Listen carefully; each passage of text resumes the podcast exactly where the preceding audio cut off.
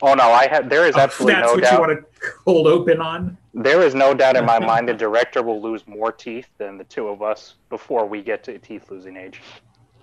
How Why? do you figure? Yeah, I like. I'm not arguing the point. I would just like to understand. Well, because she's still a child, so she's does not. so Oh, she's you- got to lose her baby teeth. that was not the direction I expected. So thank you for elaborating. I feel less offended now. 'Cause my first thought was like, I'm not a meth head. What are you doing? yeah, right. No. Okay. Everybody is now no longer living in meth head states. So I was gonna say like I was in the South. If anybody, like you know, I'm fine. I'm fine. I'm fine. Why do you ask? So, yeah. So what show are we doing? Just kidding. Just till then. welcome, welcome to the uh, Narcotics Anonymous uh, podcast. Yeah, only one of us is hiding their face, so we're doing a really bad job at this. Well, the director told me earlier that I look like a narc. So Whoa, dude. Did you swallow the microphone? There's something on the radio, sir. Dresden Files podcast. Yeah. Welcome, part of the Broken Jars Network. We're doing part two of 87 of Battlegrounds. Mhm. I Yay. like this from now on. Is that better? Okay, A sure. little bit. Uh, It's also a little hot, so, you know. Normally I have to pay good money for treatment like that. You have earned it at this point. Ooh. all right. Did, is there news? Anything to share? Well, apparently you didn't know that we could write a short story Yeah. earlier. I don't know if there was. I don't think there was anything this week because it was election day, and that seemed like the kind of thing to not post news on. Yeah. But I, also didn't check. So Yeah, I I did bl- breeze through the subreddit last night or yesterday at some point, but like there was neat art, and the main thing was just like people were like, don't know what Ramirez looks like. Um, that was my takeaway from that. So he looks like a That's funny. douchebag. So just And- a douchebag. He, and he did look like Thomas. little- I could, I Right. guess, but no. the, it, the warden's cloak was a giveaway. The lack of a bandolier of grenades didn't help the case. and but Thomas yeah. was just a few inches off the street uh, that way of like Right. with his cookery and the thing. Like, and yeah, shotgun. you Yeah. know, So Mm. yeah, yeah, it People- was if pretty good. people ahead. Want there's the ability to write a short story. I believe it's a thousand words, and I believe it's on a holiday in the Dresden verse. Ooh. You don't win anything other than notoriety, I believe. I mean, but it could be worth That it. is an option, and it's open till the end of November. I don't know. Go on, go on the website and look. Is this like a NaNoWriMo thing? No. No. I because don't know that- what that that- is. Uh, NaNoWriMo National Novel Writing Month is generally the month of November when you're supposed to write 50,000 words in the whole month. Generally, that's uh, 1,667 words a day. It's hard to do. Yeah, this it's is just like a thousand total. Yeah. So Gotcha. it's completely separate. I, I don't know why. But cool. Okay. all right. Well, because this Um, one's Dresden related, so Yeah, but a thousand words is hard. I'm not good with all right. So don't do it, and nobody will know your name. It's fine. I don't know how many. I mean, how many pages does that work out to be? Because it, it's, like two. honestly Two or okay. three. Yeah, it's, It's like, like- a, I'm it's like, a it's like a microfiction. right. It sounds hard because if I'm gonna write a holiday, like the hard part is keeping it under a thousand words. Like Exactly. Well, I Yeah. could be wrong about the holiday thing. I honestly don't remember. I just for some reason that's this stuck is your in my job. head. I, news isn't his job. Encyclopedia is his job. So. yeah, and it's That's been two weeks, and like stuff's happened. What do you want from me? Accurate information. Come on. No, I can't do that. I am I am not a, a poll projector. I can't keep. I also miss being able to see your crazy expressions. You, you'll survive. One, you saw it 15 minutes ago. Number one, and number two, it's not like I'm gone forever. It's just because I of just just technical saying. issues. your You will still hear the scorn in my voice. I promise you. And we've known him long enough. You can just put in the eyebrows. Like, come on. So. That's true. If I uh, draw me a stick figure, and I'll use that as a picture. Right. I guess we shall start with chapter six because we managed. Mostly. Uh, yes. Managed decent progress last time. So chapter six we start, and Ebenezer says, "You look a little green, Hoss." I was going to direct that at Andreas because it fits, but yes. Ah, Yeah, it's funny so- because he's sick. right. he's muted us. He's just there for the pretty face this time. So. No, I can hear you. I, I had nothing to add. Nothing. Not one thing. Nothing. Not a thing. Oh, you got you got a blanket on now. That's cute. Okay. Uh, they are up on the top of the roof of Castle Marcone because they finally managed their way up there after talking with Ramirez. Mhm. And see, uh, Ebenezer's up there, Martha Liberty's uh, talking to a whole bunch of uh, puppets, dolls, and various uh, toys that spirits are animating. Mhm. And Six at the same time. So. yeah, and there's Yoshimo that's kind of like taking down notes for her and listens to Wind is talking to a whole bunch of animals and critters and cute things. And while Bill's trying to take down notes and like, I can't fully understand everything, annoyance, but cool.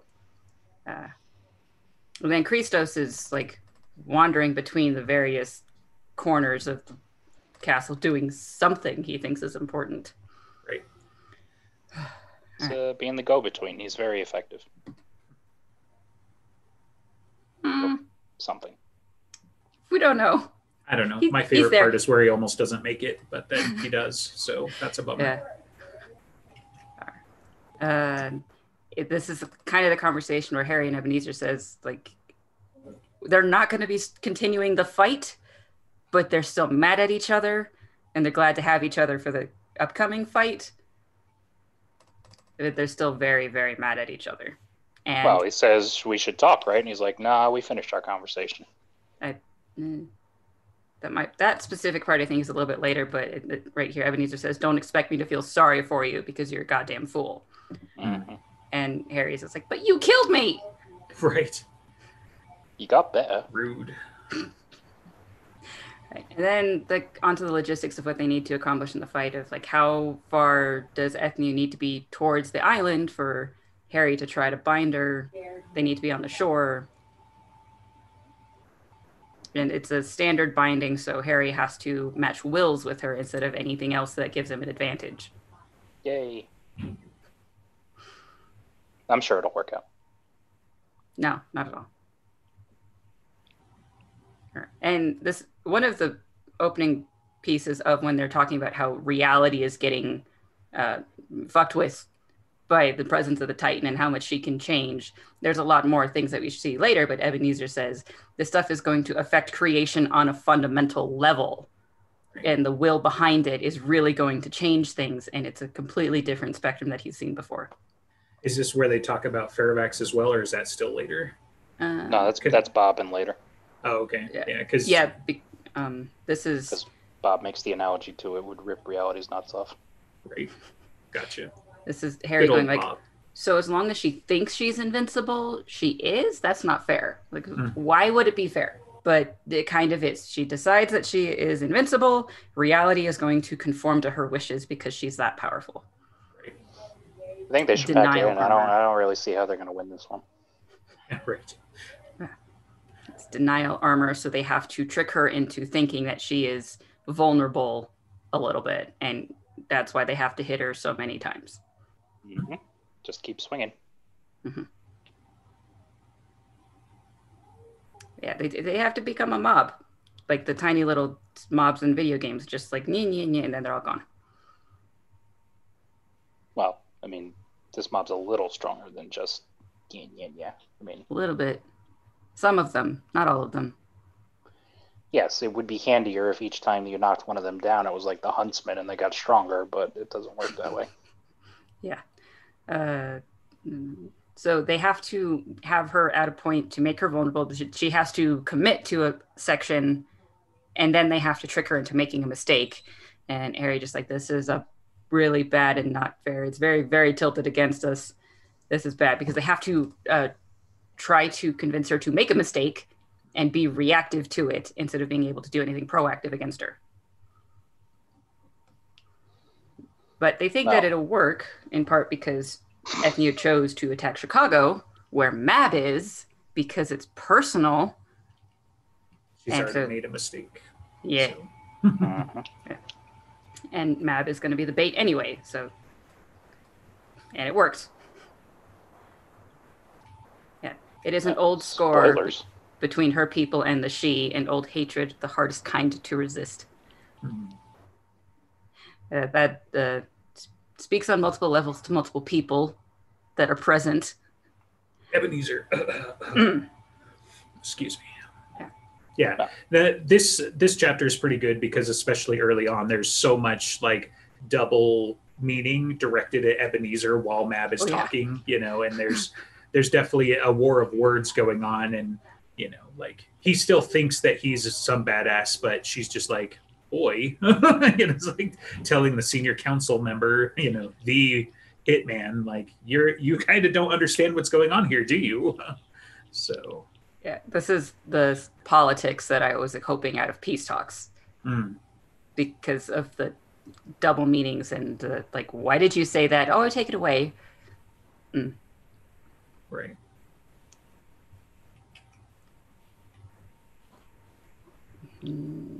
So a lot is going to depend on Harry being able to match the wills. And Mab says any will can be broken. Very scary coming from her.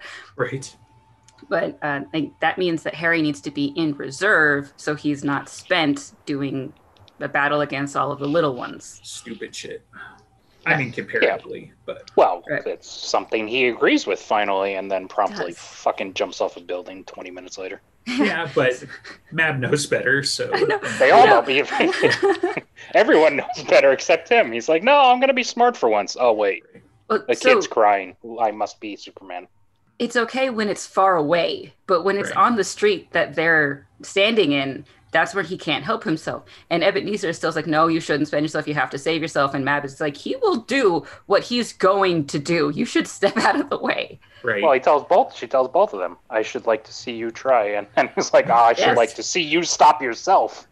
Right. Exactly. Yeah. yeah. Well, it's funny too because this is like one of the few times where Mab doesn't try to stop him, right? Like even she knows how futile it is, and probably in the sense that she wants him to do it because, you know, the greater sense that I get from this conversation, and and Mab obviously tips her hat, her you know hand multiple times, is that she's driving the wedge further between Ebenezer and the White Council and Harry in the sense that you know she she's finally getting out of Harry what she wants, you know. Mm-hmm. And and you see that in the the scene, you know, either coming up or what what have you, with him defending her from from the assassin squid, you know, uh, and just on it on and on and on, and like she just gives these knowing looks to Ebenezer, you know. well, I'm like, talking about the Starborn thing that's that they talk about in a second too, where it's like, mm-hmm. uh, you know, it's more than any of your people ever did for him. Mm-hmm. Right and what you right. what you were going to have in mind for him, this, that, and the other thing. Mm-hmm. But since we're not allowed to know it yet, we only get that much. right. Her exact words, because I enjoy them. If you wished an instrument of careful precision and restraint, yes. you chose the wrong champion, Blackstaff. Right. And mm-hmm. when horrors begin to tear apart the people of the city, when its women and children cry out for help, I should find amusement in seeing you attempt to restrain him. Right. And even though Mab agrees with, or uh, Harry agrees with Ebenezer, Mab is the one that is right because right. she knows better. Um, well, and you were talking about you were talking about the distant screams versus the close ones. Like I think it's not only is it obviously impossible for him to restrain himself, you know, when they're within arm's reach practically, and he can do something about it. Where the castle is is very important as well. These are his neighbors. The, mm-hmm. this is literally like it's it's his core part of his personality. The strong defend the weak, and I defend my neighbors. In Chicago, the whole city is my neighbors, but goddamn, if I can't protect them on my own fucking street in my own neighborhood, like what's even the point? You know, like I, I can't imagine. And so, yeah, like certainly that's that's one of my personal triggers. You know, when you hear a kid crying out in the night when the monsters come, like, yeah, it doesn't matter, man. You got to do something. So he was still stupid for doing a superhero landing off the building. Sure. Oh yeah, for sure. That that's cool though. Like we already know from Deadpool, it's really hard on the knees, but it's super fucking cool. That's why they keep putting it in every movie. So yeah, but then you know, River Shoulders does it better than him anyway. Right after that. Well, yeah, River Shoulders does everything better than Harry. Let's just square yes. that right now. The yes. only thing he doesn't do better than Harry is shave. Like I, will go that far. Like he does. You don't know that. he does some, some of the subtle witticisms better, as we see in some of the forthcoming chapters. Like he just, I I really like what they did with River Shoulders, and I'm glad we got to see him in the mainstream. You know, he's so much fun. Uh, yeah, and you know, I mean, come on. I would just say that River shirt. Shoulders probably doesn't bother to shave, but Harry probably does, and probably does it worse, like with less skill. just. Mm. Okay. Well, with River Shoulders, it would be like essentially a non-factor. With Harry, it's just laziness when he doesn't do it, or he's having a tough time and he wants to look grim. I was gonna say, or despair. You know, mm-hmm. oh, go man, all the way despair. back to summer, summer night, night right? Yeah, when he was whining about that idiot. hmm. Be comforted, my knight. I chose you for times precisely such as these, when an elemental of destruction is what is most needed. And Harry goes, What?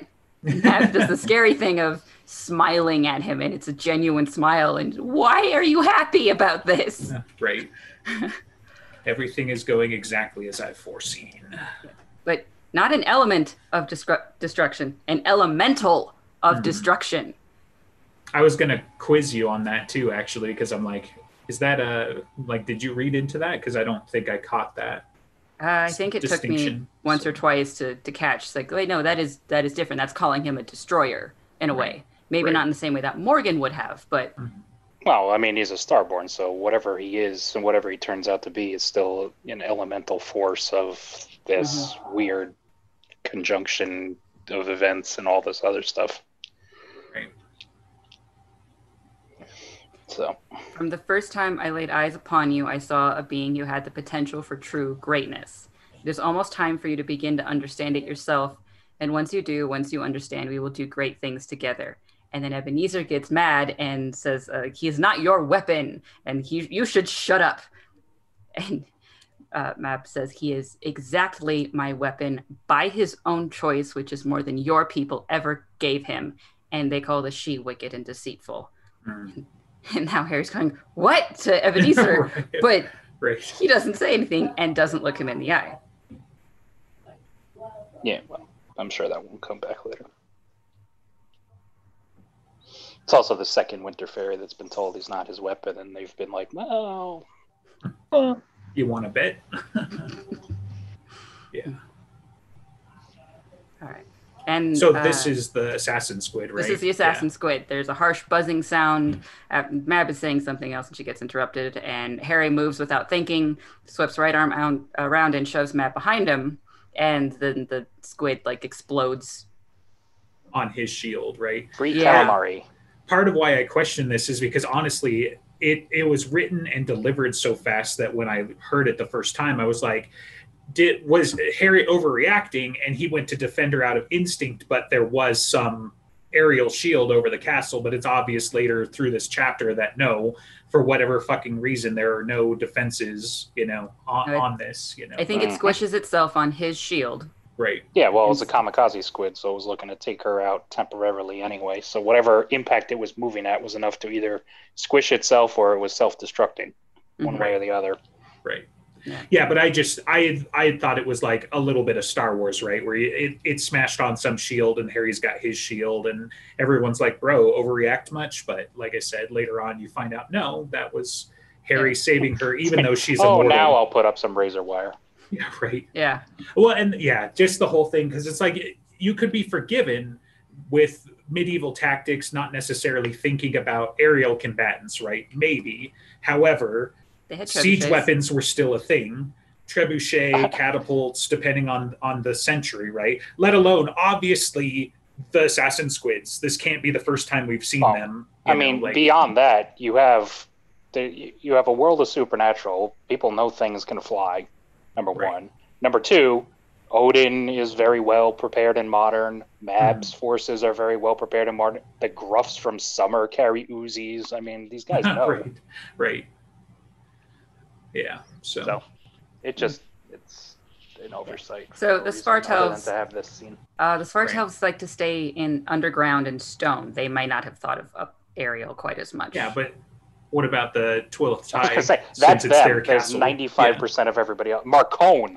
I mean, right. come on. You think he doesn't true. have like? Uh,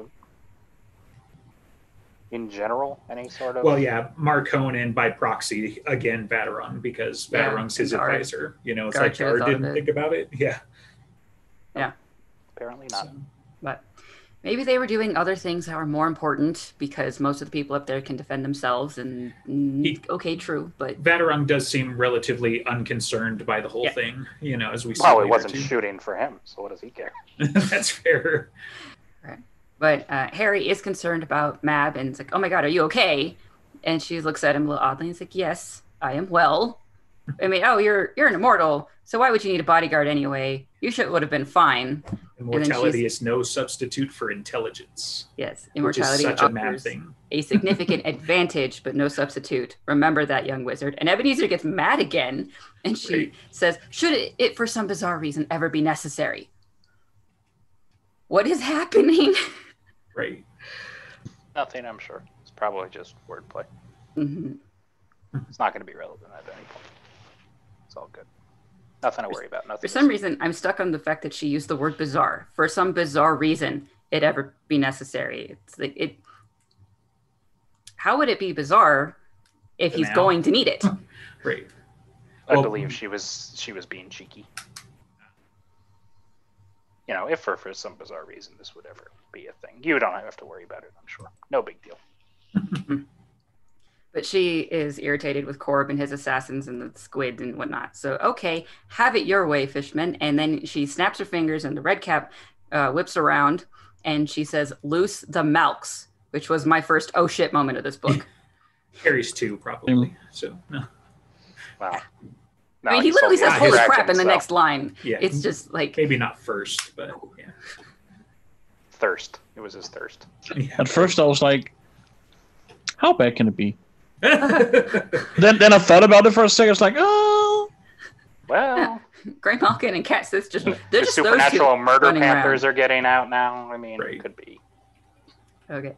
No, uh yeah. First oh shit moment for myself and it's like that that is a huge escalation and so Harry says like you don't need that. You really don't. Just let me handle it. Um and there's a better way and, and Mab is a bit skeptical but allows him to explain and uh he basically says you're emotional and acting badly. Makes her even angrier, but save the Malks for something more important you want these Squidwards dealt with, let me handle it. I enjoyed that he used the word Squidwards, but in Mm. the audiobook it's like squid Squidward, like almost like couldn't say Squidward Mm. directly. I don't know. It was He probably just didn't catch on to the pop culture in the moment uh, while he was good pop recording it. culture though. Yeah.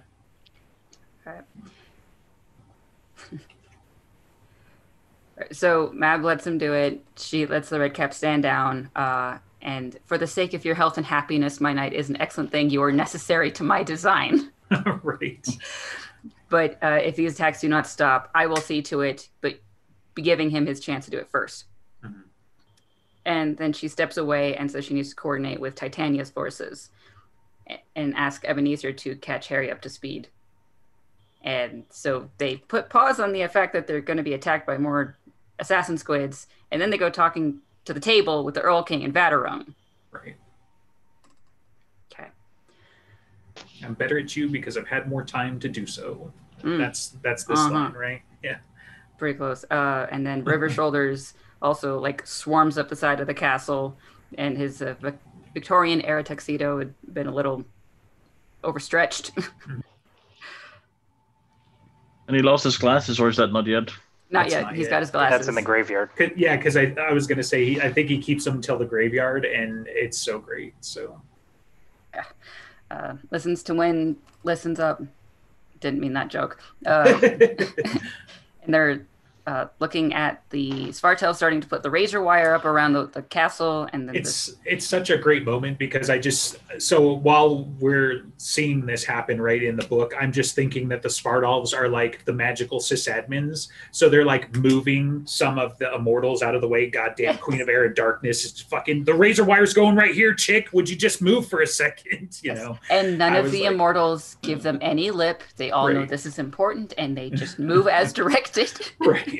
It's just so great because it's like, look, you may be the Queen of Air and Darkness, but you're in my way right now. and if you want this to work, you got to move.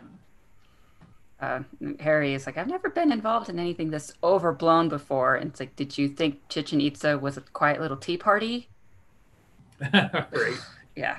It, And then he allows him, but yes, for your purposes, this is a pretty big mhm. dust up. Uh, I'll allow as it's been quite a while since there was a dust up quite this big. Okay. Probably World War One and Two. Uh, yeah.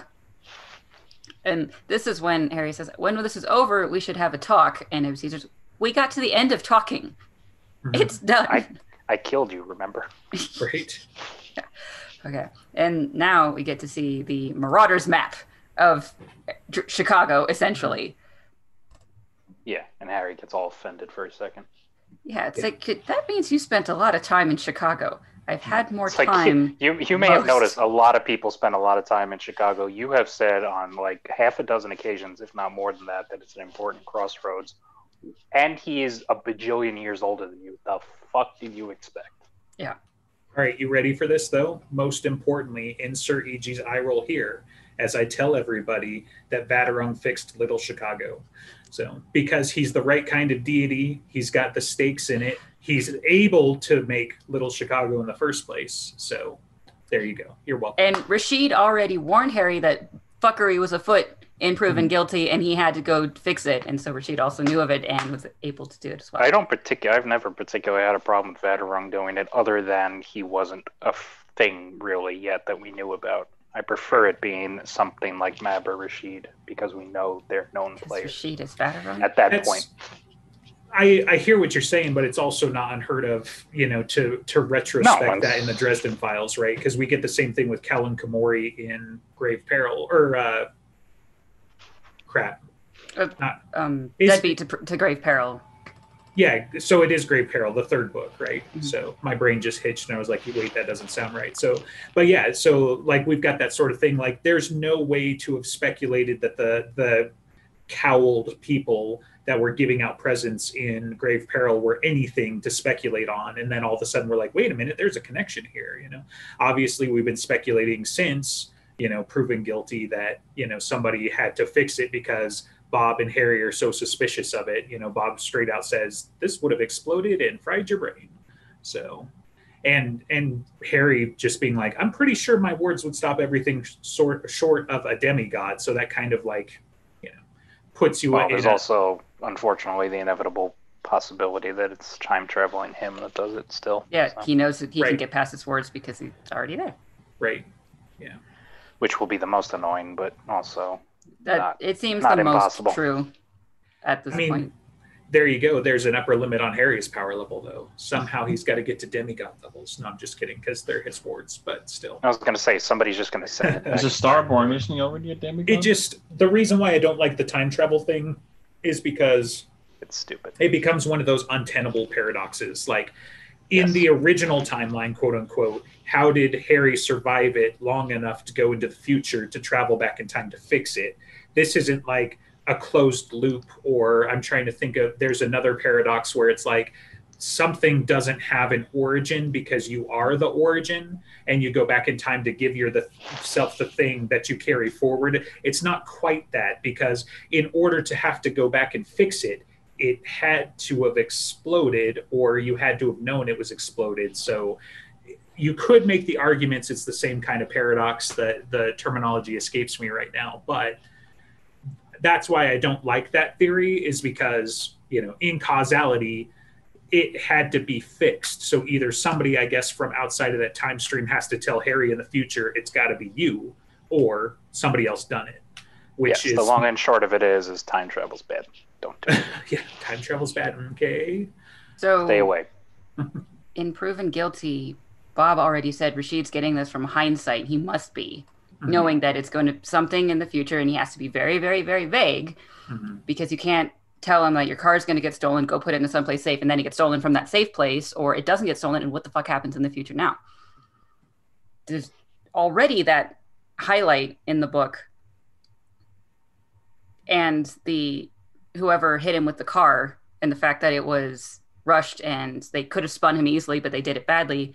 It's a lot like he realized, oh, someone's going to hit me with the car. Oh, fuck, it has to be me, and I have to do it now. Mm, right. Prisoner of Azkaban as that kind of moment. Mhm. Someone will get that. Mhm. Well, and that's I mean that's why like the the only prevailing theory there that's stuck so far. It, I think Harry even says it right is that it was a target of opportunity. Somebody was trying to take a whack at him, and they just saw the opportunity. And so, in the moment, assuming you know or or not assuming time travel shenanigans or a third party that we're not aware of that's why like i always go back to it being uh you know uh darby crane but what was his that was his alias right Glau. No, Glau is Well, the well, i was gonna say yeah his his henchman you know so glau uh, magical. And Madrigal. Yeah. So one of the two of them or both or whatever, but I feel like that doesn't quite fit the timeline of events because Doesn't- Madrigal's whole thing in that is he was just doing some general fuckery and then Harry becomes a target of opportunity even later. So he didn't really know he was involved yet until he just bonks him on the head and takes off with him. And so that's why it doesn't quite square with the actual story either. But we'll find out someday, presumably. Allegedly. right. in like 15 years. Right.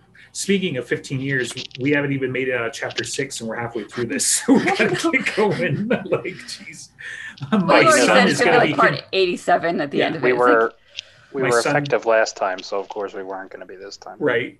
My son's gonna have to come in here to finish battlegrounds at the rate we're going. So, like, yeah, the youngest one.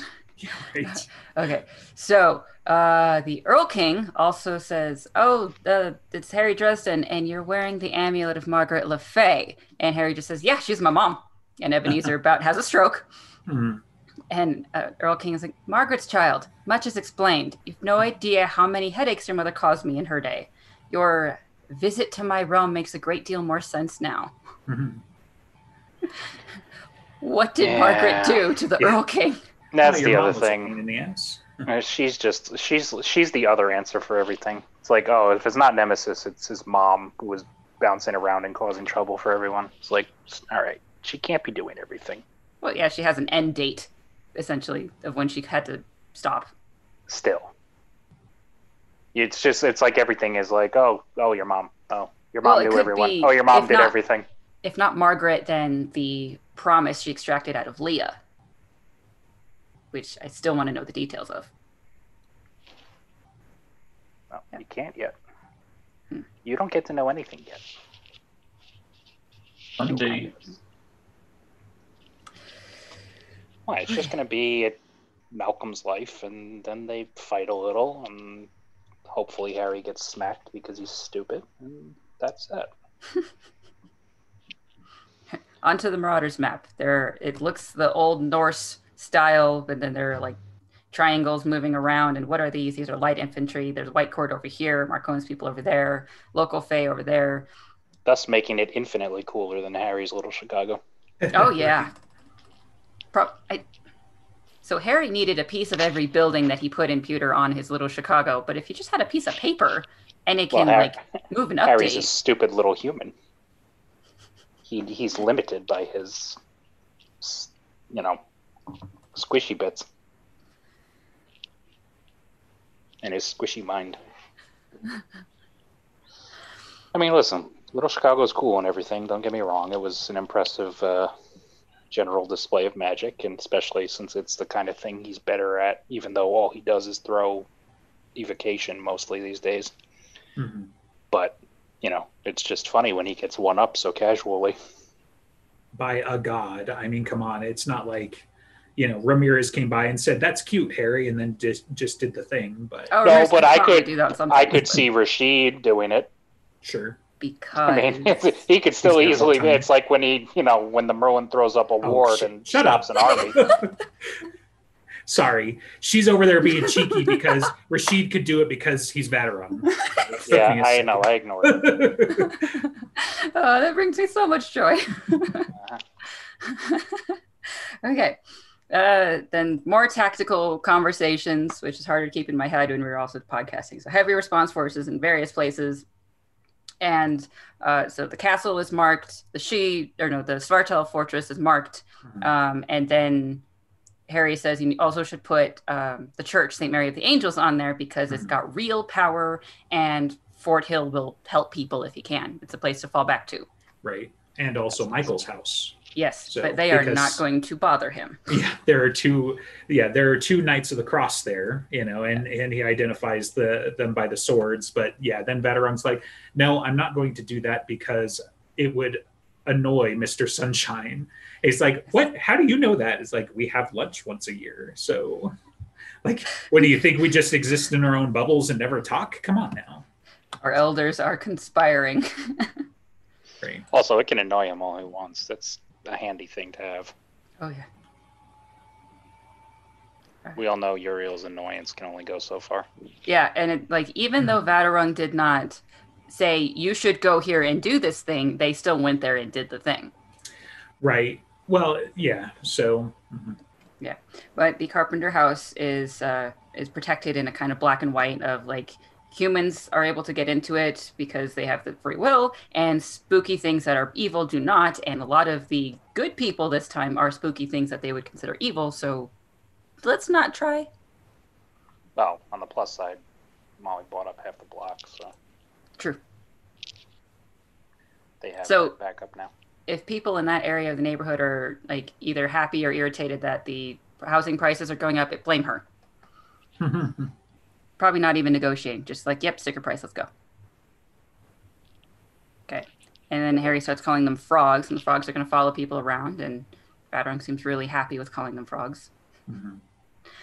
Which again, like, bro, you how many thousands of years have you guys been fighting this and nobody's come up with this? Come on now.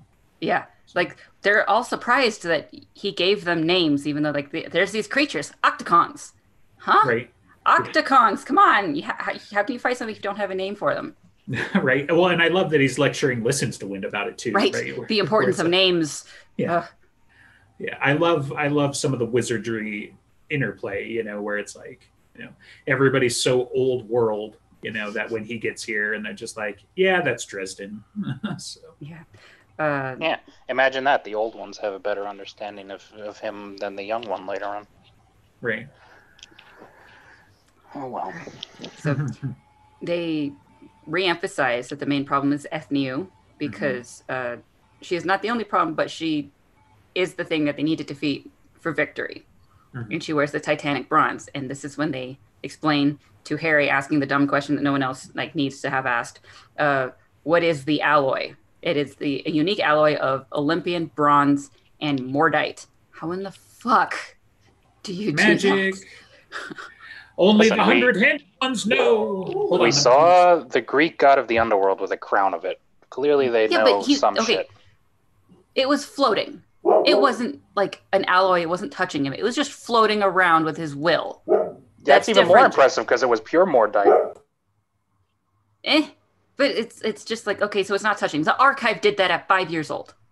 Well, they say in that book that it's sensitive to applied will. Like Mordite is nasty, but you can pit your will against it fairly easily, which is why But- they use it as a tug of war thing. But smelting is quite different. Whoa, whoa, whoa. Yeah, I know. Magic. Why? I You're know just the word your will to God. it. I know the word alloy implies certain metallurgical things, but yes, I mean because I so they call it a stone, but it's also I mean it's like magical uh, antimatter, right? So you know, quantum yeah, it's mechanics. like- there you go. It's like the it's like a symbiote or the friggin' what is it? The thing from that second Thor movie that was not very good. The ether, where it's like this Yeah. fluid looking thing. But I mean, if it's sensitive to applied will, someone who's forging things has got a pretty strong will, will you would think, and is shaping it and would be able to create that. I'm just saying. It's, You think you're mad now? Wait till they come up with like- the Mordite saber later, and the Mandalorian peoples have to. Oh, sorry. I'm mad. I said those words myself. good. You should feel bad about it. yeah.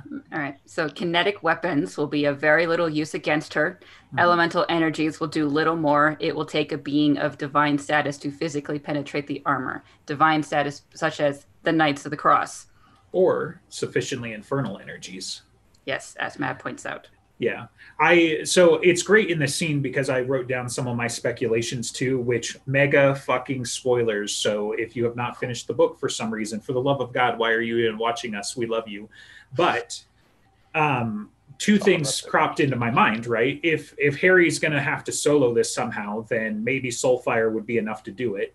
So that was my first thought. And then when Mab comes in and says sufficiently infernal energies, I'm like, holy shit, how is Nicodemus going to somehow be involved in this? Right. And how fucking close to the mark was I? you know, so I was like, I got the wrong dude, but hot damn, you know. No, that's exactly that's exactly how I knew he wasn't going to show up because he's named by name. So I was like, all right, he's not going to show up. But Right. hmm And, and that's a great point that I didn't obviously take it far enough. But yeah, that's what I put in my notes here. So Mhm. Uh, Mordite Almost is- feels like he's uh, speaking of that guy uh, that shows up. Is he like uh, he's almost unaffiliated? I feel like he's like he's he's he's like with Marcone's faction now. well, he I was with guess- Tessa to begin with, so he was already kind of not on Nicodemus's side of things necessarily. You know, he's maybe, Tessa's presumably. I mean, he he seems to be the the magical hitter for that organization, and so he taught many people. It seems like it's him and Snake Right. Boy that were like the two mages, and he was uh, Snake Boy was like not nearly as cool as Thorned Namshiel. Yeah, yeah, but they talked about him tutoring somebody else too, right? Like, because the only other one, I mean, certainly Snake Boy was up there, but he, in a way, he's still kind of a hedge wizard compared to Thorned Namshiel and uh, Lasciel, for example. You know, 'cause, well, like, Tessa is Lasciel the was another one, He he's the he's mentioned as Tessa's sorcery teacher. So There that's the go. reason she Okay. can throw around the energy she does Right. after all this time. But she is still even compared to him. I mean, this is the guy. The first time we see him, he eats Harry's spell. right. It's just no, this is mine now. Right. Well, and it's a little silly. Like it, we get into these specialties with the the angels and the fallen, and they can unmake universes, and only some of them seem to know magic enough or teach it. Like what? Like I've always had a tough time with this, especially with I like guess it's kind of Magog, what, right? what they're Because- inclined. Like for example, how what's his name, the bear, the one that gets into the, Ursiel. the yeah. Right. Yeah. He's Ursula and physic- Magog. Like they've got to Yeah. know just as much magic as everybody else because angels, right? But It's probably just not in their nature that like, that specific angel they are. If if we were to explain it, Yeah, it's the same reason that Uriel's good at the subtle things, but you, if you want, you know, pomp and circumstance and a flaming sword, you're probably calling up Michael. Right. I mean, it's just they can do magic, they can all do hellfire and this, that, and the other thing, but Ursiel and Magog are much more happy to pound you into the ground and eat your face off, whereas Namshiel is happy to slip behind you and strangle you without you noticing. I will Yeah. say the scene we get with him later in the book is I thought it was very delightful. I thought he was I thought it was Oh, funny. I thought the interplay was great. I was like every I loved everything about that Mhm. whole scene. And it's very consistent because he, like every other bad person, is British. Very important detail. So He he really changed Thorned Namshiel's voice. Like he does not remember how it was at all. I'm pretty It sure was it was. like- A long time. It was how many he's books playing ago? for a different team. Come on now. Their personalities are malleable based off the mortals they interact with. I, I'm pretty sure it's yeah, there very. you go. I, I vaguely remember it. Keep writing the like- excuses. Mark was Cohn not- thinks he should be British, therefore his Yeah. voice comes out British. And we have a dang, giant dangling plot hole is of the whole Attack on Arctis Tor and Nemesis Yes. relations. Yeah, it, this uh, this weirdly adds more questions, right? Because up to this point, you know, like okay, so we know he was presumably in on it, uh, or maybe he got framed now, and the assumption had been that he had somehow been tainted by Nemesis, and now it's like okay, so now we finally have got clear evidence that mortals can be taken. So was it maybe just his host? Because none of us want to step far enough into the realm that angels can be taken, you know, because it's like if that were the case, probably game over already. Um, Right. Well, there's there's also a word of Jim on that is that the angels can't be. Okay. Yeah. They're so- a little too high up for that, because people thought Lucifer was like you know the original. Oh, did I Nemesis get in? And but no. right. Yeah. So so yeah, in in a way, there's a lot more questions, but. well, yeah, because my problem with it is I have I have no problem in general with the idea that it was his host and it was that. But Mhm. one, you've got a fallen angel in there already, so that means Nemesis is. And I can understand. I could get past this one because it's a fallen in a coin. It doesn't have its full power. I could see Nemesis taking over. What I Mhm. don't necessarily agree with seeing is why is it able then to use the angel's power? Because you're subverting the free will, which is what the fallen run off of. It, sh- To be it, fair, it it- shouldn't. It, it- seems like be able to use the hellfire then. Mm. It seems to me like Nemesis can't. Um, this is just based on speculation. There's a limit to how many people it could be in. Mm. I, Well, I even would still, imagine. I don't think we have Even still, really you're- that. If it that to me is not the problem because we see that it could be in at least two people at a time. We see that with Cat Sith and Maeve. and Justine. And Um, Justine. Well, So yes, and Justine. So three. Yes, you're right. Yeah. So that's Yeah. three at Well- a time. No. No. I mean, Maeve is dead. So that's Well, makes yes, two but at the time- and Cat Sith. at the time. Oh yeah, yeah, yeah. Because she Maeve was, was taken taken and point. Justine Yeah. was taken because of what we learned in this book. So at a minimum, we have three. And and there's yeah, there's no indication that there's any kind of limitation. And that I think that was part of what's so scary. Like I feel like we get a little bit of taste of that when Lily tells Dresden and then Titania fills in some more right, later, right? Uh, if I'm not misremembering. So Mhm. you know just that you know nemesis is scary and even you know titania and people at her level are scared of nemesis on a level right And once we get confirmation later that it's a walker, it kind of makes sense that it doesn't really have a limit necessarily because you know these guys are big, big creatures. These are they're you know the knights of the outside. They're peers of Mab and Uriel. These are the kind Right. of people that would have the juice to basically be anywhere and in anyone, apparently except the Starborn.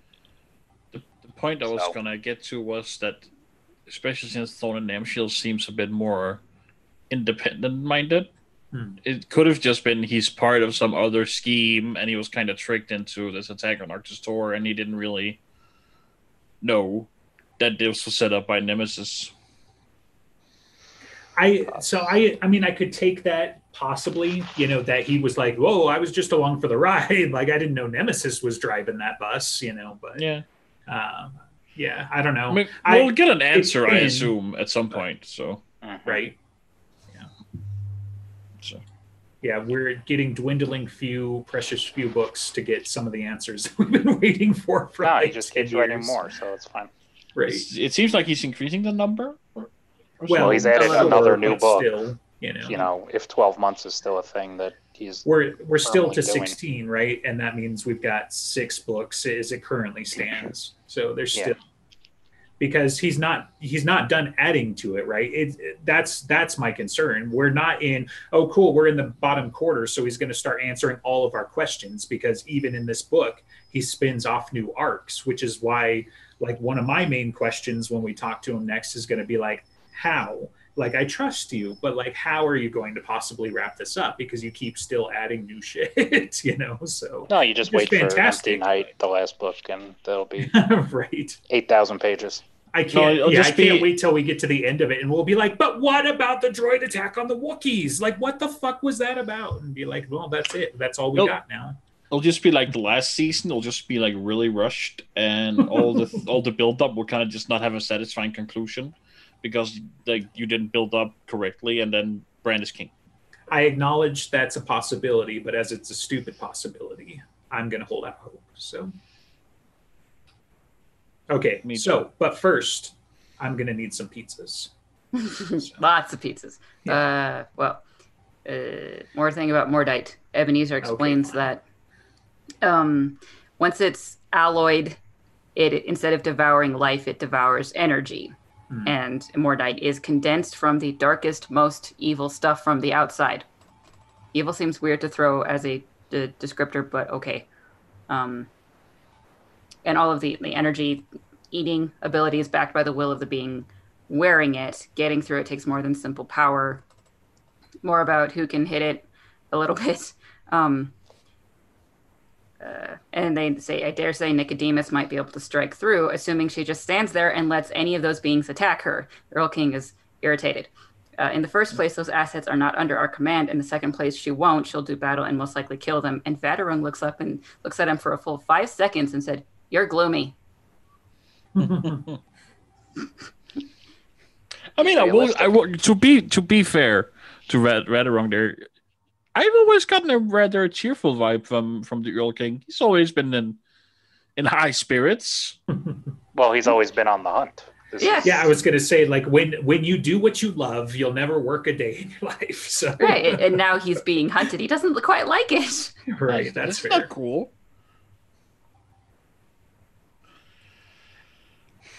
Okay, so they don't really have someone of the right frequency or a sponsor to be able to do it, and Mab says precisely, and so they're boned. But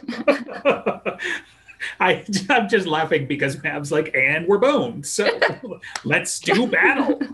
yeah, and she's excited. This is gonna be fun. Great. Um, so they have to react to her, and that's gonna hurt, isn't it? Harry says. It's, I expect many to die. Hmm. Um, Many will die. yes, Some of you may die, but it's a sacrifice I am willing to make. Right. exactly.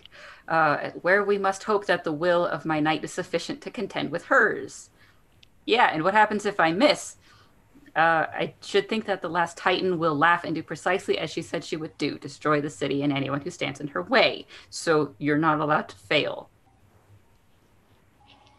I mean, this is this, sure the scale keeps going up and up and up, but I mean, this is a position we've seen Harry in before: life or death, his will against someone else. Mm, it's not just his life or death, though. It's all of Chicago and his family. It's so he'll be of even more of a family. fucking mule about it than usual. I mean, it has been in the past several several books of it being like all of Chicago, but it's a little bit more than that. And Maggie, like he has like a small panic attack here, thinking of her, and he cannot that- fail. that And then he says, where they like trick "I need him, pizza." where they like trick him later on after that fight with uh Thorned Namshiel, I think it is. Uh where he's just like, Oh, ah, you, f- you forgot the dog, haha. Specifically, uh I was like, I actually thought even though he wasn't gonna think of that, I was like I didn't think he would give into despair. I thought he would get so fucking angry that he would just be like I was like, Oh, you made the wrong move, lady. But, And, I uh, mean, that would definitely would have been in his character too, but the, I I preferred this approach. You know, I liked it too. But at at the first, but until he got to that point with the dog, I was like, isn't Harry just going to get so, like, kind of like with Rudolph, it's so unbelievably angry? No, because like- Butters fucked that up too, because he tapped him with his little light stick, and it took out his ability to be angry later because he's a piece of shit. well, that's a take. So It is the so, only thing. so pizza. Yeah. So he needs a whole bunch of pizza, and Chapter Seven starts out with getting pizza. he needs It's- information, and his plan is to consult pizzas. Hey, we've got like eight minutes to the hour, and we finally got out of Chapter Six. Let's go. So Chapter Yeah, Seven that- is that's not happening again. they have tons of pizza, frozen pizza in the castle because uh, the undead Vikings probably really like to eat it too, and so they just keep tons of it there. Who doesn't? Toot Toot is not amused. Toot Toot uh, has standards now. Yeah. What is this? Well, he had he mentioned that before. He's like, "Oh, we're winter now. Does that mean we have to eat the pizza cold?" That was like in cold days, I think, Cold Right. or pizza changes. is still good. Nope, shut up. Oh, You're yeah. about to blaspheme, and I won't have it. No, so, Day old pizza, nope. it's still cold. Wonderful breakfast. Ugh, Ugh. yeah. I can eat cold pizza, and sometimes I'm too lazy to heat it up. Eh. Nope. I mean, I have only in my life ever found one pizza that I could eat like cold if I had accidentally left some over from the next day just out, and it's from one pizza place, and that's it. Every other bit, and I don't want to do that because I'd rather eat it warm while it's delicious. there's Right. one type of pizza I actually can't eat uh, reheated because it's disgusting when it gets reheated. The So I already see answer that is one cold. oven instead of microwave. Yeah. Yeah, for sure. Oven. It will oven. still get me Reheating disgusting. pizza's bad. It doesn't matter. Re- reheating pizza is Okay, just this not there effective. is salad on this pizza, and it does not do well being reheated. Why is there amazing that that salad on your pizza? right. It's a it's so a speaking thing. of blasphemy, it's a thing here in the north. It's actually no. the most popular pizza. There's a shock. yep. Ugh. Socialist European I'm so country glad can't even eat pizza by a pond correctly. right now. Like, yeah, What? I'm going back to Marcone's frozen pizza. Right. Donor. So chapter seven. Josh, chapter seven, frozen pizza. Uh, more mean, honestly, Squidwards. The red cap is a badass. Oh I've my God, credit I where loved it's him due, so much. So, but yes. So one of the Einherjar on the roof did get um, splashed by the Squidward and died terribly, melted. uh, and then the red cap was uh, very useful with the tiny handgun, suppressed nine millimeter, and he's just like shooting them down as they're coming. I prefer to see him as James Bond in this moment, where he's just got a little, little Walther, and he's just like pew, Right? pew, Yeah. pew. Like, did you do that without looking? Eh. and Harry comes up and taps on Molly's shoulder, and she's in a zone of being uh, Fae communicator, and she has like crazy cat slip pupils, and she answers, "What is it, my knight?" And then she kind of snaps out of it, goes back to normal Molly. Molly. Her eyes go back to normal. It's like, "Huh? What you want?" But she's been talking to like two dozen different conversations with the tiny Fae. But Harry needs to borrow the red cap, even though he doesn't like the red cap at all. He does trust Molly, and red cap is bound to Molly. Therefore, the the transfer of values match. okay. So the red cap is at Harry's disposal, uh, and Harry says, "If you were, I would." Right. Yeah. Uh, he's just making it clear where they stand. And the red cap is remarkably like Thomas and uh, too pretty and lithe to be comfortable for Harry. And very, very lethal. Um, and then they have a conversation of the last time they met of considering you were helping Maeve screw up the world last time I saw you, you've done pretty well in your career path. And the red cap just says, Is that what I was doing? And then the gears start running, and Harry puts it together. It's like, ah, hell's bells. Ah, you're figuring it out. And the red cap explains that he uh, was balancing his obligation to Maeve and his higher obligation to Mab and his own wants and needs to be able to, to work everything out. He had been placed in Maeve's court for about 30 years before Cold Days and feeding Mab information. Mhm. And so He's the every- double, double, triple agent. yeah. So everything that he did in Cold Days was to keep cover with Maeve, to give information to Mab, and, and make all of that to sometimes just hurt Harry for fun of it. I was like, I, kind of because like- it was fun because Yeah. he's Winter Court. I mean, to be to be fair, it explains why he was so horribly inefficient in Cold Days.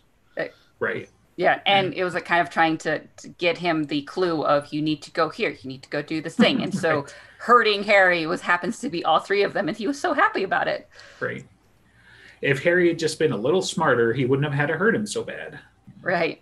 Hmm. And Harry says, I don't suppose it occurred to anyone to just talk to me. How many feet higher do the letters need to be in order to spell it out for you, wizard? At least as high as it takes for us to get Revelations three books later. Right. Yeah.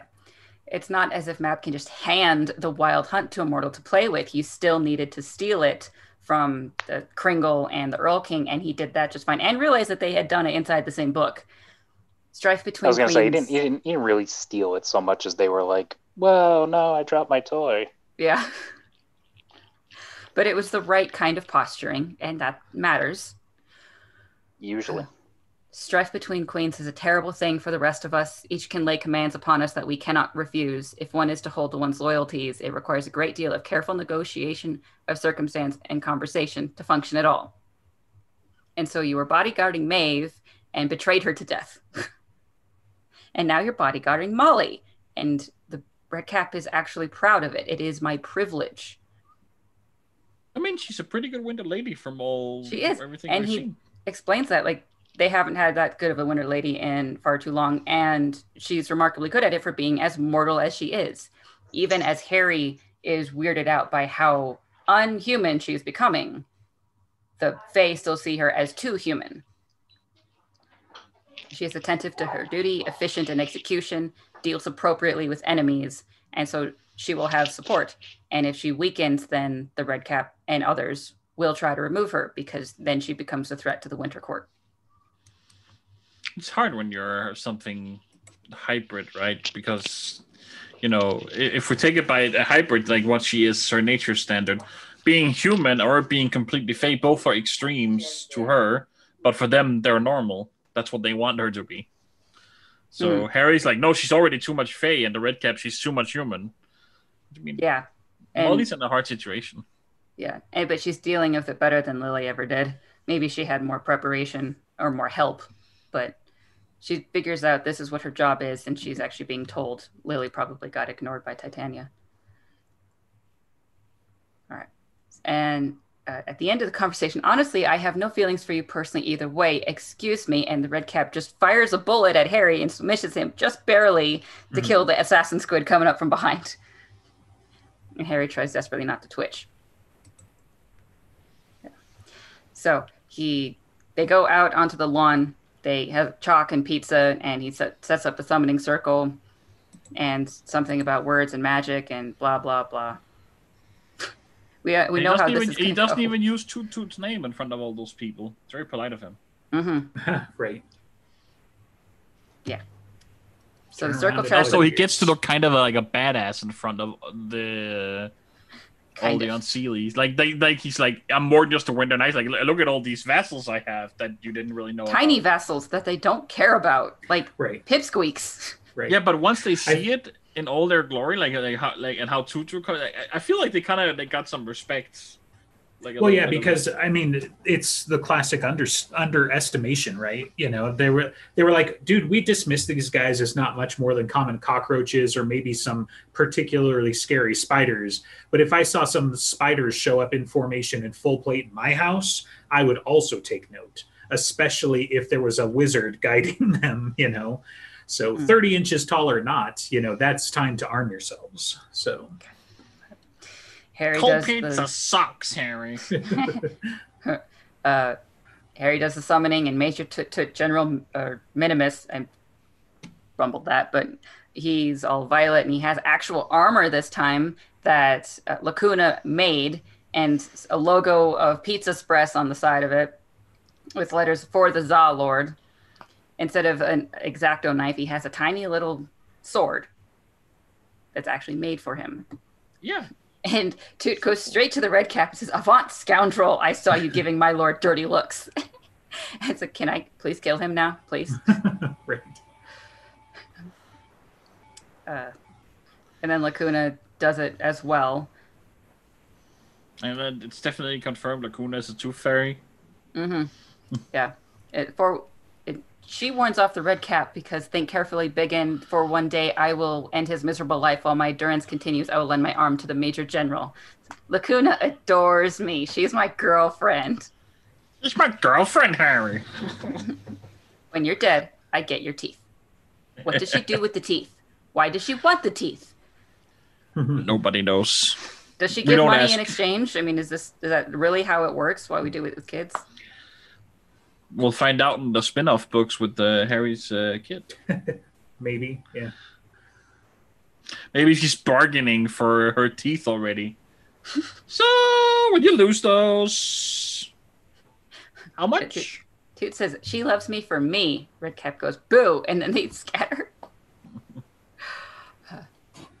okay, uh, and Harry's trying to talk to them. Uh, tonight he is the enemy of my enemy, and Toot goes, a double enemy. No, no, no, no. He's an ally because Lac- Lacuna understands logic and negation. My girlfriend is so smart.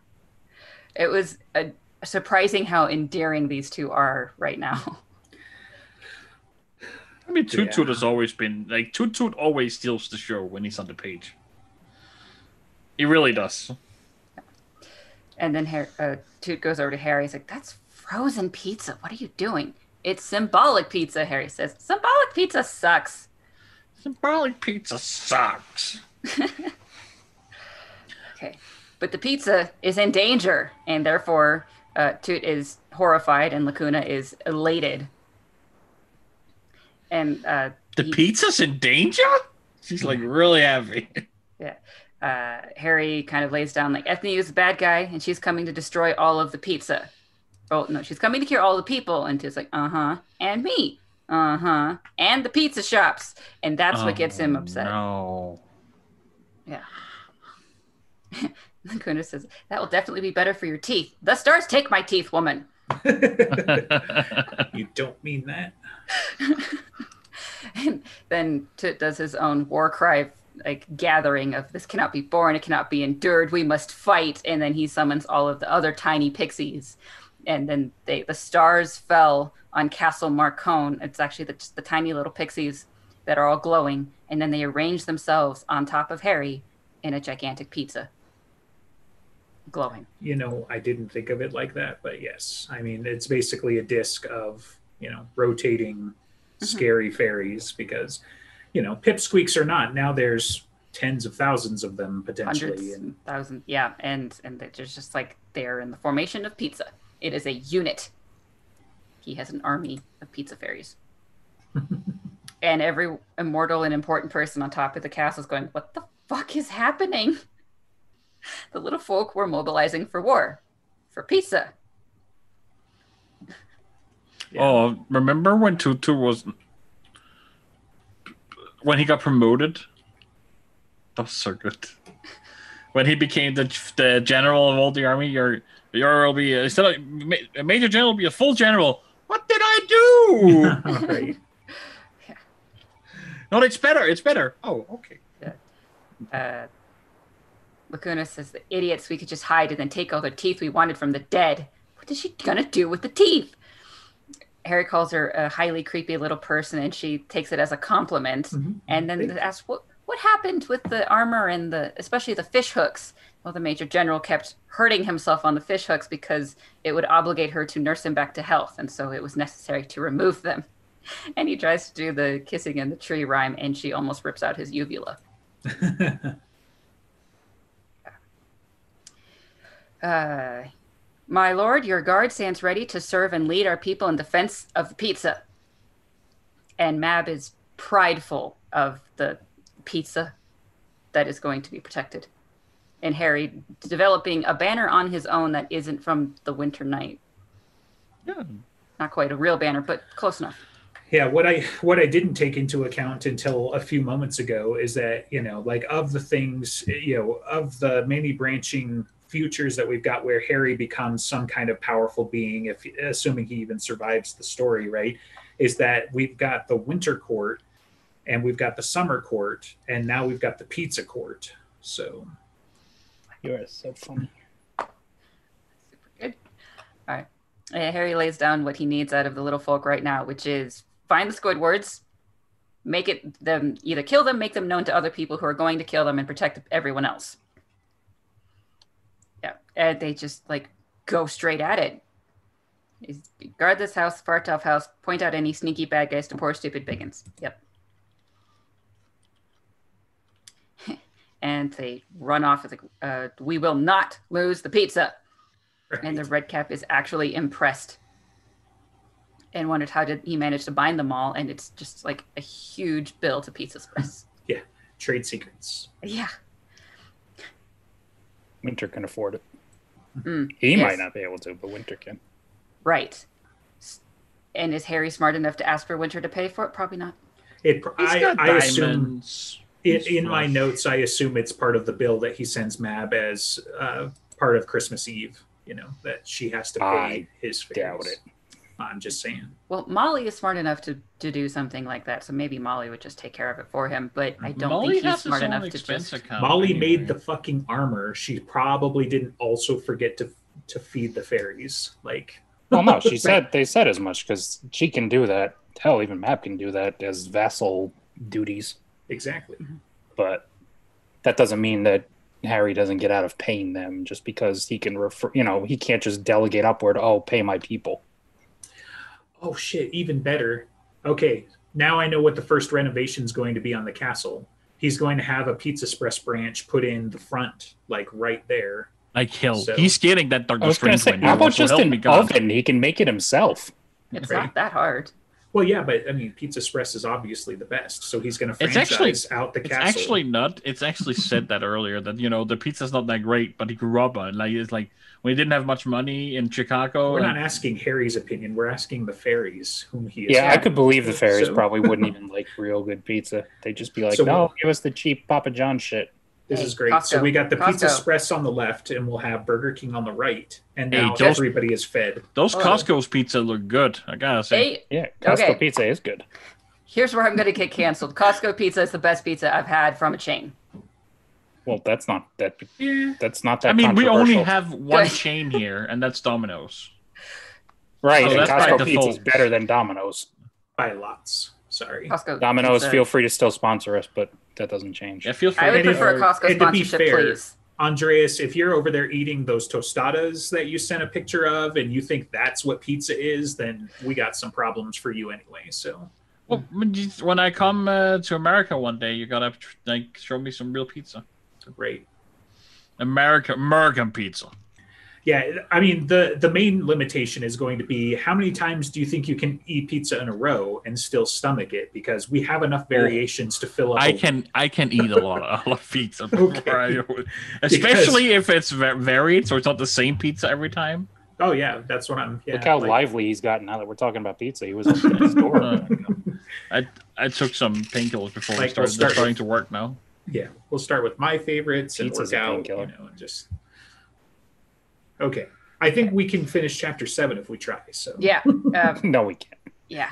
Oh yeah, we can. All that is happening is uh, uh, Mab is proud of Harry. And it's like, look what you managed to do. You're abusing their psychology and turning them into a one unified thing. And this is great. You're and basically describing them as being creepy. And you, you just said, I just found what they cared about and pointed out that it's going to be destroyed. Yes, you found a hole in their psychology Right. and you used it against them. But I, does she start out with the whole Machiavelli thing, or does that come in a little bit? Because it's such a great moment too. I like, don't think that's here. That comes in a second. okay, Um, it's still coming then. Yeah once they're we've invested they'll fight to protect it. Uh, you provided them a resource and incurred their debt Mab said. And harry just i made them see themselves differently. And Mab goes neuromancy? You? I shudder to think of the results of that.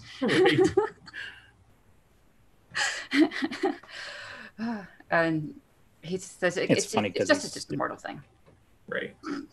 Well, it's funny because like she's not wrong, but it goes back to like intent, right? You know, as much as anything. It's like, yes, in a way he is exploiting their psychology because he's found something that they'll work for instead of having to bind them, which is something he brings up all the way in Stormfront, you know, is that the the bread and the honey and the milk is is a way to coerce him or incur his debt without binding him per se um, you know, but even still, like, yeah, she's not wrong, but Well, it's, like It's- the conversation at the end of Cold Days from her point of view. That's what he did with Molly, this, that, and the other thing. Same general principle here.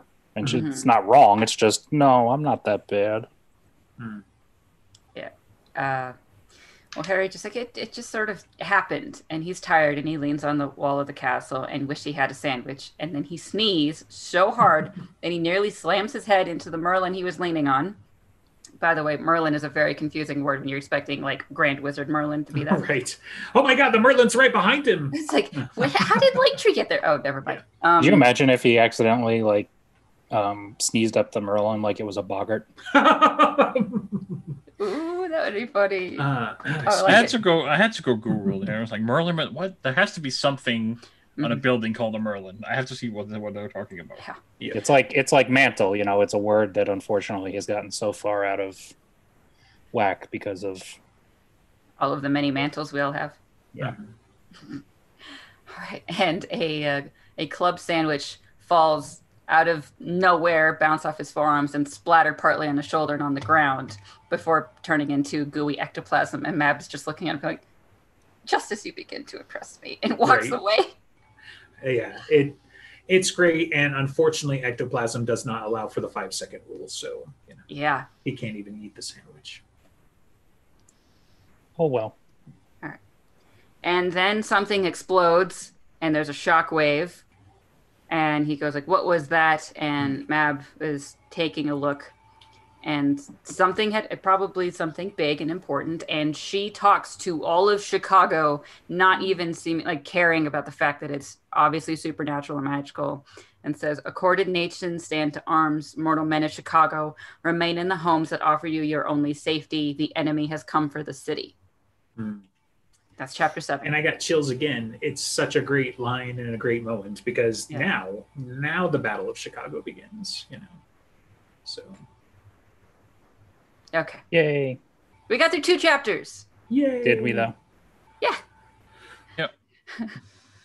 so this is just going to take us like three years. I told you. This is going to be great. We have Yeah. content. Yeah, there's so much good. Yeah, we we did kind of gloss over the Machiavelli and the you frightened several you know confident beings tonight. You know, stuff. Uh, there's just great interplays from Mab in this chapter overall. So Mab is wonderful. yeah, Didn't like really. I think that's still upcoming, but um, yeah. In two weeks, we'll we'll, get, we'll keep going. In two weeks, Mhm. and next week we have got a. What are we doing? Did we decide on a topic? I don't think we had, so Okay. we'll have to spend a couple minutes. Okay, or someone can suggest a topic for us doing the other one, the not recorded one, except we record it, whatever Don't that means. We'll discuss what we were discussing when we weren't recording. Yeah. Uh, and still unnamed Cobra Kai podcast. Last I heard, yeah, unnamed, but definitely Cobra Kai. Which, if you haven't checked it out, it's a pretty good show. If you if you if you ever Kid- liked Karate Kid, you will like Right. this. like I, I get torn because it's like it's been a long time since I've been in the Karate Kid, right? I, I think every kid for a couple, you know, of the last 30 years gets into that phase at some point, but the production values are amazing. And so like it's the kind of story I appreciate on the level that I would appreciate from like a lot of my sci-fi stuff where they've just got great continuity and they brought all this stuff forward from the past and whatever but at the same time it's just like it's a show about karate so I'm like if you like interpersonal dramas and this is a great show about you if you want to see somebody get kicked in the face every now and again in an episode this is a great show for you but you know it's not quite my bread The character development in this show is like way above the level of what I would expect from it. right When you get into when you hear about it, oh, it's a TV show about the Karate Kid uh, thirty years later. But there's actually like really great character development. It's pretty It's a good thing I never cared about that movie, so I don't have to watch it. wax on wax off come on now The things And- he says. Anything else to plug? No. Okay, say something so I can interrupt you when we close. Bye. Something. this has been the dresden